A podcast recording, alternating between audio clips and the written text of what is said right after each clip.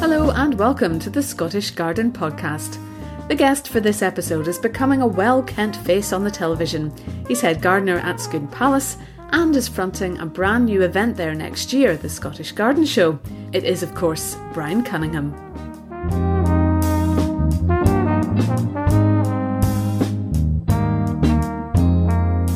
Self described ginger gardener Brian Cunningham is one of the regular presenters on the BBC Scotland TV programme Beechgrove. He's also the head gardener at the beautiful and historic Scone Palace in Perth. Brian also pops up from time to time in newspaper columns and magazines to give sound Scottish horticultural advice for the benefit of nearly 30 years' experience. He began as an apprentice working at Craigtoun Country Park in Fife, and he's worked his way up to head gardener, now managing 100 acres of gardens and grounds around Scone Palace. I was lucky enough to be on a group tour of the grounds during the summer, and Brian was a really great guide to the trees and plants around the estate. His passion for the history of the gardens really shone through, and it's clear he has a huge admiration and a fascination for the plant hunters who brought back some of the most significant species which are still growing in the palace today. So I wanted to follow up that tour with a more in depth conversation, and I was really glad when Brian said he'd love to be on the podcast. We discuss his career in horticulture, uh, how he puts his stamp on the Scone Palace Gardens, how he ended up on Beechgrove, and we also talk about a brand new project, the Scottish Garden Show, due to take place next May at Scone Palace. I hope you enjoy our conversation, which took place on a sunny but slightly windy day in the walled garden.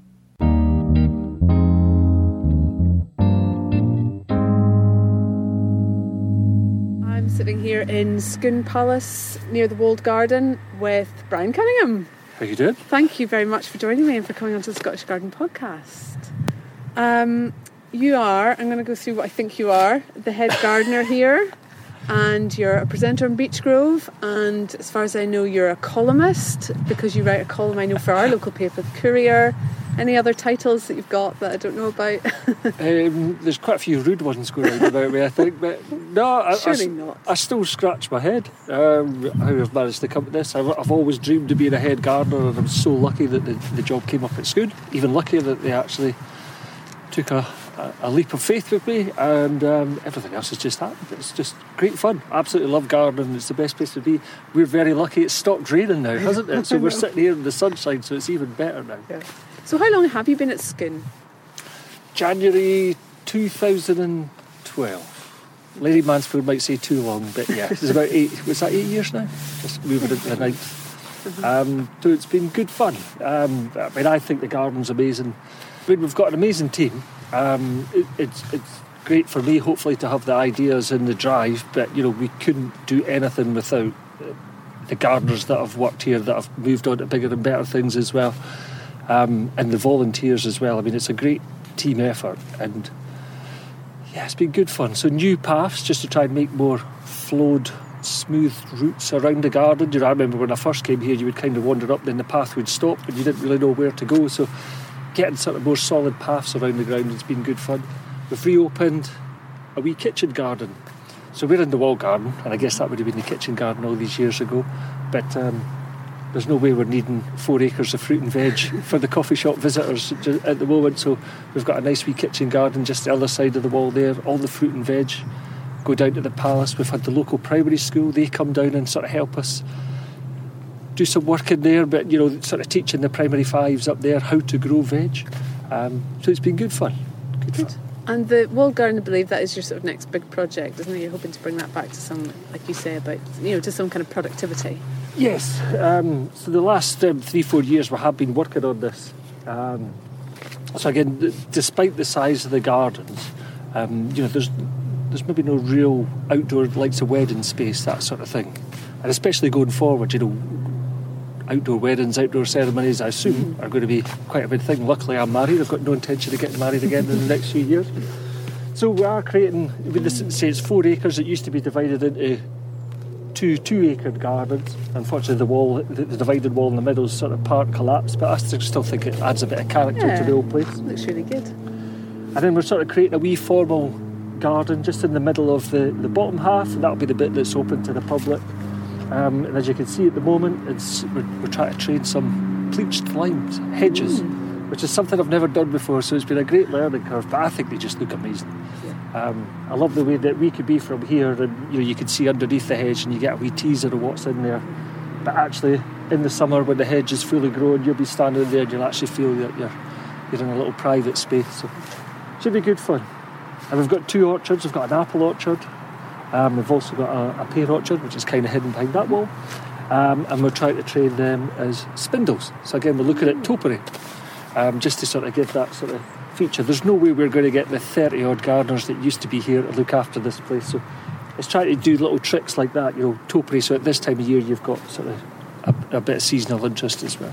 So doing things, manageable projects, but that'll, you know, provide a little bit extra, I guess, to the garden. Yes. I, I, guess I'm just being very selfish. It's all stuff that I want to do, and, and I'm getting the opportunity to do it here, and hopefully everybody else will get to enjoy. Yeah. I would say I, I would say Scone Palace is maybe a little bit of a hidden gem. Maybe not so much for the wider uh, part of Scotland because it is quite well known as a tourist destination and maybe even abroad as well. But possibly even for the people that live nearby that have just always seen the road signs and whatever and just think, oh, Scone Palace, yeah, whatever. But actually, if you come, you you become aware of just how large it is and the history that's embedded in here.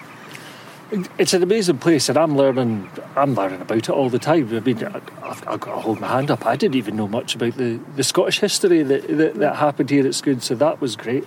Um, clearly, I'm more interested in the garden history. You know, this is a 200 year old wall garden. I want to know about the gardeners that used to work here, all the head gardeners that were in charge, and all the horticultural interest that we've got here. But yeah, you've probably got a good point. I mean, I'll hold my hand up. If I've got a day off, I kind of want to go somewhere. So I'll maybe drive for an hour or an hour and a half, and I'll go and see gardens there or go for a walk. It's quite seldom that um, you maybe just have a wee look what's on your doorstep and go for a wee wander. And I guess just now, you know, in, in the period that we're in, local gardens like Scone, like Glamis, like Blair, like all your, your all your gardens that are your parks, your public parks. I mean, they're all going to be more important than ever as spaces that we can get outdoors and go for a nice wee wander and hopefully clear our heads a wee bit. Mm.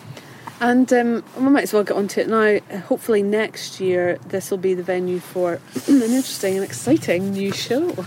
yes. Tell us a bit more about that. Yeah, very exciting. It's very exciting. So it, it was very sad that you know Garden Scotland, uh, you, you, know, sadly went under as a result of, of COVID, and, and I'm really excited that the bosses here at Scone have, have seen an opportunity for us, you know, with the space that we've got and the capacity that we have here at Scone uh, and the experience as well, because you know we have a lot of uh, events here at Scone, mm. um, maybe completely different. I'm thinking of rewind now. All the all the people going around in luminous lycra, it's completely different to what we're going to have here in June. You um, never know. Sophisticated. oh dear, you might have started something. See if I see anybody going down the garden show in lycra. yes, it, it is exciting, um, and hopefully, like here in the wall garden, um, we're going to have the, the practical element the show. Up. You know, there's according to the Horticultural Trades Association, I don't know how they work all these things out, but there's apparently 3 million new gardeners um, on the back of lockdown.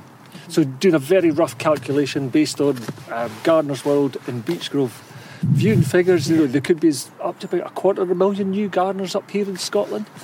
So, I, am really keen um, for a part of the show to be all about practical gardening. I mean, I, I know we've got you with your great podcast, all the garden magazines, especially the, the, the two that are, are, focusing on Scotland. Of course, we've got Beechgrove Garden to learn about um, the television programme to learn about gardening. But hopefully, you can all come here and, you know, using veg again as, as an example, um, come here and really understand by looking, you know, just what crop rotation is. If you wanted to grow your your veg um, using the no dig principles, you know, you could really actually stand here and see it. Mm. Well, yeah, you've touched on a really interesting point, which is the, the, the, the growth that there has been, uh, to excuse the pun, uh, in gardeners and new gardening. Um, people that are taking it up for the first time, and it's, it's, it's quite exciting actually because I think Scotland's probably a nation of gardeners anyway, isn't it? Um, how do we how do we encourage these people? Are you worried that people are to, you know, once lockdown is over and there's a certain sense of normality that they're just and winter hits, of course, when things are a wee bit slower, are they just going to kind of give up and think, oh, well, I've had my day with that and that's that?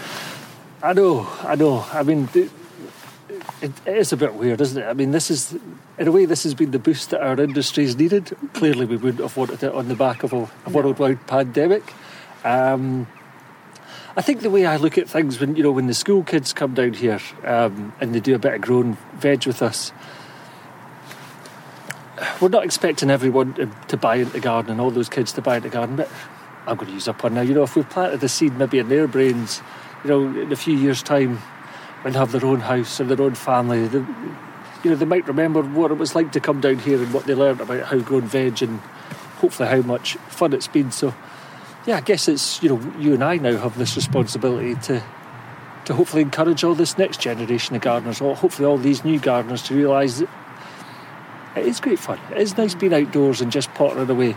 I, think we're all learning to live with this with this thing, but um, yeah, hopefully they can just grab that little bit of garden that hopefully everybody has, either in the back or the front of their houses, etc. Just see it as a wee opportunity if they have bought a wee rose bush um, you know, back in June when all the garden centres were opening up, come spring they might look at it and think, I not need to do a wee bit of pruning. So fingers crossed they switch on the Beechgrove or they open yeah. up the garden magazine. And then as you say, oh, well, actually, I was reading that you can actually get a bit of feeding for these roses as well. I'll go to the garden centre to get that. and as you say, hopefully it snowballs. Yeah, and yeah. hopefully we'll keep them. Well, um, let's move on to Beechgrove because um, uh, you're obviously a presenter on there, and that's that's sort of adapted its format a bit um, in the past few months, and and uh, it seems like a more almost like a more collective and a community sort of feel about it now because there's a lot more uh, audience interaction and oh. things. And uh, it feels like gardening is for everyone now, yeah. as opposed to you tune in to see Monty or whoever on the TV doing the thing, and you think, oh well, that's their fancy garden. I couldn't yeah. do that. But actually, when you see other people's gardens, you realise that it is for everyone. Oh, hundred percent. Yeah, I mean, first and foremost, I'm a fan of the programme. I just, I still enjoy, if I'm not on it that week, I, I, still enjoy watching it and get reminded of what I need to be doing in the garden. I suppose I'm a bit of a cheat, but it's great. Having George there in my box every week just sort of tell me what to be doing. But you're right, I 100% agree. I mean, there has been a lot of comments on Facebook that, you know, Beechgrove has always traditionally been down to earth gardening, practical tips. And I like to think that we we do achieve that up in the actual garden up in Aberdeen. Mm-hmm. But there is no doubt that actually going into people, I mean, Lucy's balcony, for example, mm-hmm. you know, we could, we could create something up in, in Beechgrove, you know, build a wee balcony set or, or something like that. Um, but there's nothing better than actually going to someone who has first hand experience, who has a balcony, and you really see what they are doing. And then you do say to yourself, gosh, I could do that. You know, if they could do it, she's shown me how to do it. So I think it's been wonderful, and I hope it continues. What's Beechgrove like then? How did you get into it? Do, do, is that an aspect of your work that, you know, it's obviously very different from just, you know, working in the garden, but do you really enjoy it? I do. So, yeah, it must be a different challenge. It is. It is. It is enjoyable. I mean, I had no aspirations whatsoever um, to be a television presenter or anything. As I say, I'd reached what I wanted to be, which was a head gardener, and, and as you said earlier, to sort of stamp my my mark on the gardens here and hopefully bring in folk to enjoy themselves. I think it all started um, with a chili eating competition that um, I ended up having with Carole. We had a we had a chili festival here at Scone, and the Beechgrove came down. Poor Carole came down, and the pair of us ended up having a chili eating competition, which is the worst experience I've ever done. But it was great fun. And the producer, Gwyneth Hardy, who is, uh, you know, an amazing woman. She's got, you know, her, finger on the pulse completely on Scottish horticulture. She must have. Well, I like to think that she saw something in me, but part of me just sort of says, well, I've got ginger hair, and BBC Scotland have a certain quota of gingers that they have to have on the telly, so I sort of ticked the box. but um, no, it's great fun, and um, yeah, I hope I do it for a few more years yet. Yeah, yeah, good Who are your gardening heroes then? Oh gosh, that's a good question. I bet I have to say some of the guys that you know that started me off. So that you know where I trained. So I'm from St Andrews, um, and I do feel lucky. So I guess my brain's not wired to go to college. it, it is. I had to go to college. Don't get me wrong. But I enjoy, I was an apprentice, so I got trained for four years. Um, by guys. So that was the time when the local authorities still had the funding, you know, to go to garden shows mm-hmm. um, and big and big festivals. So at Craigtoun under North East Fife District Council, um, these guys won gold medals at um, Chelsea, Hampton Court, the Ebbw Garden Festival. So, what a great experience to learn from these guys and their enthusiasm and their knowledge. You know, the, the head gardener at the time, Alan Graham. I mean, what a guy! It was all about fun, but you know, being serious with your work as well. So there was a great work ethic sort of put into us as well. Um, other heroes, I, I love garden history. Mm-hmm. I like seeing what how we got to this point. Um, so again, y- using all these sort of towering conifers in front of us. Scone um, has a, a, link with David Douglas, so he's one of Scotland's great plant hunters. Um, the link is, you know, he was born here at Scone. Um, these four walls that we are sitting in amongst, you know, this is where he did his, his seven-year apprenticeship as well. Um, and when you really start reading about the stories about these guys, what they had to go through to send back all the material that we now enjoy and even take for granted today, I mean, it, it was proper amazing. I mean, David Douglas, he was what trapped in a whirlpool um, when he was trying to take all his, his collections across and he, and he lost them all. I mean, how demoralising must that have been? Mm-hmm. Um, when he was trying to go up a tree to collect some seed. The guide, the guide that he'd hired, he turned round to see him running away with all his possessions, all his money. So he learnt his lesson then. He used to get his gun and he would just shoot down seed on the branches of the tree that they were holding the seed bearing cones on after that. It's just fascinating. So I, love all those stories. I love all the about the plant hunters and just learning how all these plants that we love are, are with us today. Mm-hmm, mm-hmm. And um, from what I've read of you, you don't actually have a sort of specific. I do my research, of course. I've got to do my research. Um, you, you, have sort of said you, you, you like a bit of everything. Really, you've no favourites in the garden. But would you prefer to grow, say, food rather than flowers, for example? Oh, or that's a tough one. That's yeah. like asking which is my favourite child. I know it's hard, isn't it? I do have a soft spot for alpine gardens. Yeah. I, I must admit, I always have a soft touch for alpine gardens, but no, I enjoy every. I want to know a little bit about everything. I don't want to be a master. I want to know about dahlias. Yeah. Uh, you know how to grow them. What I like looking at the lovely start, the, the stunning. Is it Evelyn? Um, I mean, that's just an absolutely beautiful one. Yeah. That one, you know, white with a little touch of um, mm. pinky purple on the edge of the on the frills. Yeah. The tulips when they all come up. And, you know, I, I don't want to just focus on on the one thing. I want to know everything. Yeah. I'm greedy, selfish. Yeah. Yeah, no, it's a difficult question. I, I definitely appreciate it, especially when you're in charge of such a vast area with so many different elements to it. Like everything from, like you say, a bulb to a huge tree. Uh, you know, but I guess that means there's variety probably in every day and every season for you. It probably never, well, it never gets old, hopefully. No, so far anyway, touch wood. Yeah. And that's what nearly 30 years I've been doing this now. Yeah. I think I'm only halfway there, which is quite frightening. Um, but yeah, and again, I'm lucky. So again, the team that I've got, you know, we do have individuals that are maybe maybe focusing on the garden, uh, sorry, the grass, mm-hmm. or keeping the beds maintained and, and the lifting and splitting. You know, working with the volunteers, um, and again, growing the veg. So it's great that I know that I can trust these guys and their enthusiasm and their talents to get on with the job. And I'm just lucky that probably annoy them but get to go in and flit in and sort of work with them for a wee while or say, right, we're going to do this this year, let's go give this a try, that sort of thing. Um, so yeah, maybe my position just allows me again to just enjoy a little bit of everything and not focus. If I had to focus on the one thing, I'd be ecstatic about it. I'm, I'm just lucky that I get to do everything. do everything. And is there any sort of advice you would have for anyone who's maybe coming into horticulture, a young person or otherwise, um, who's maybe thinking of this kind of historic kind of an estate type work? Is that is that an element you obviously enjoy it? It's, it must be an interesting um, uh, sort of division of horticulture. Yeah, and the, there's no doubt. You, you know, sometimes it's not glamorous. So we do have a lot of events here, and, and you know the business needs the events. Mm. But you know sometimes where I would rather be out, maybe tying in dahlias or picking sweet peas or something, you know we have to go away and either cut out car parks or uh, pull tractors out of mud, that sort of thing. Uh, cars out of mud using the tractors. Mm-hmm. Um, and you know, and again, being you know, but then if you you work in the likes of a botanical garden, then you know you, you probably will be doing 100% gardening or, or close to 100% gardening.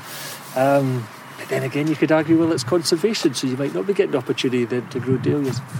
I think again, I was lucky, probably without even realising it. You know, I did six, seven years my first job, which was so it was a park, so it was everything, you know, bowling greens, roses, glass houses, um, the works.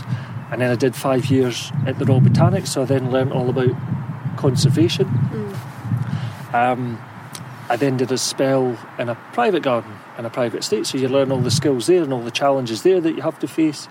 And then, you, again, it was always that goal of wanting to be a head gardener somewhere um, someday. You know, that's where I've ended up now in, in an historic garden. Mm-hmm. But it doesn't matter where you are.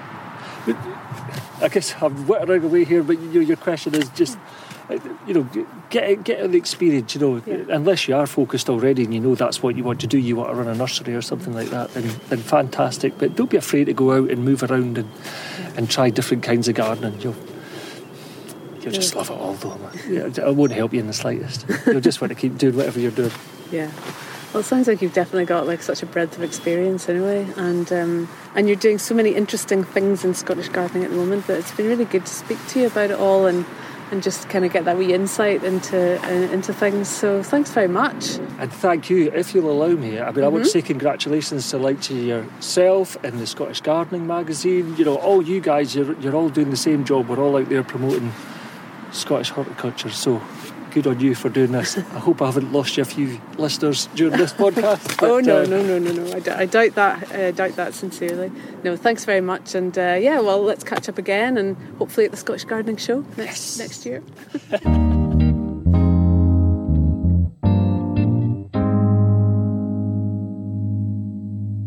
Some very kind words there from Brian Cunningham. And if you want to see him in action on Beechgrove, the series is now finished for the season, but you can still watch all the episodes on BBC iPlayer. And there are also plenty of clips and top tips to be found on their social media channels. I can really recommend you check out some of those. You can also find Scone Palace on Facebook, Twitter, and Instagram, and I'll put a lovely list of links in the show notes, including where to find more information on the exciting new Scottish Garden Show. After a long year of very few gardening events, I'm sure we'll all be looking forward to that one. So thanks again to Brian for chatting to me for this podcast, and thanks to you for listening. I hope you'll tune in again for the next episode. Until then, be happy and well in your garden. Goodbye.